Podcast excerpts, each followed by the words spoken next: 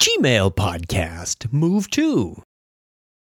This show is a proud member of Friends in Tech at friendsintech.com.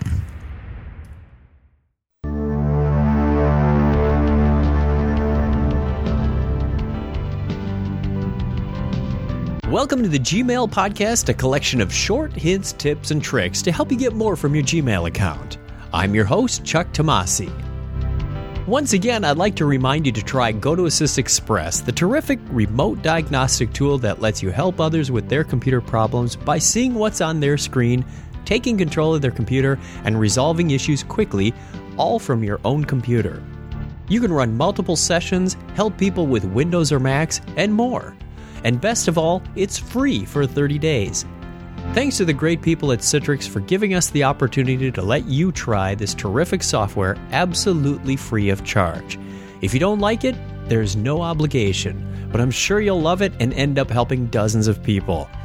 Get started by going to gotoassist.com slash techpodcast for your free 30-day trial. Thanks! Gmail is full of so many features that sometimes I forget some of the best ones out there. One of those is the Move To button, located on the button bar just above the conversation index and any conversation you open. The button works similar in both contexts. It's a combination of the label feature and the archive feature rolled into one. For more information on archiving and labeling, check the White Belt series on the Gmail Podcast website. To use the Move To button from the Conversation Index, select the conversation or conversations you want to affect, then click the Move To button. A list of your labels will appear, much like the Label button. When you select one of these, the conversations you checked are immediately removed from the Conversation Index and archived with the label you selected. The Move To button behaves slightly differently if you're using the Conversation Reading mode. If you click on the Move To button here, the same list of labels appears along with two options that let you move messages directly to spam and trash. These two options are identical to clicking the spam or delete buttons on the same button bar. Just like the mode in the conversation index, clicking any existing label will apply that label, archive that conversation, and take you back to the conversation index. Additionally, you can also create new labels from this mode, the same as using the label feature.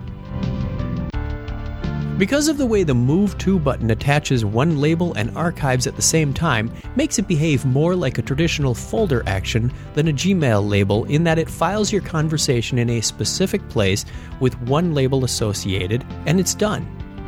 That's not to say you couldn't display the conversations with that label, locate your specific one, and attach more labels to it, but that would defeat the purpose of this specialized button. Sadly, I cannot find a shortcut key sequence to use this, so I often use the lowercase letter L to bring up the label menu, label it, and type Y to archive it so fast I never think about the Move To feature. As useful as this button is, I rarely use it because it doesn't have a shortcut key associated with it. Here's a quick update Google has improved the speed which pop out windows appear. Pop out windows are available when you're composing, replying, or forwarding messages, along with tasks, chat, and a few other places. For example, normally you see a chat window embedded in the bottom of your Gmail window. If you click the little upward arrow in the label bar with the person's name, the chat window pops out of the browser window and becomes its own browser window.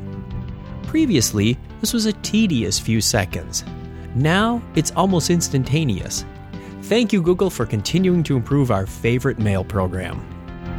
That's all for this time. Comments, suggestions, or questions can be sent to gpodcast at gmail.com or check the website for full information and archives of all previous Gmail tips at chuckchat.com.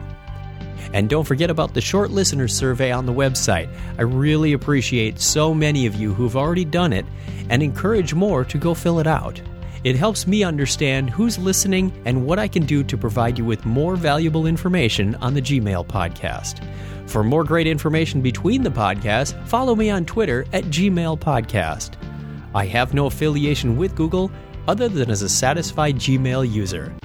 Thanks for listening, and don't forget to write. You've got Gmail.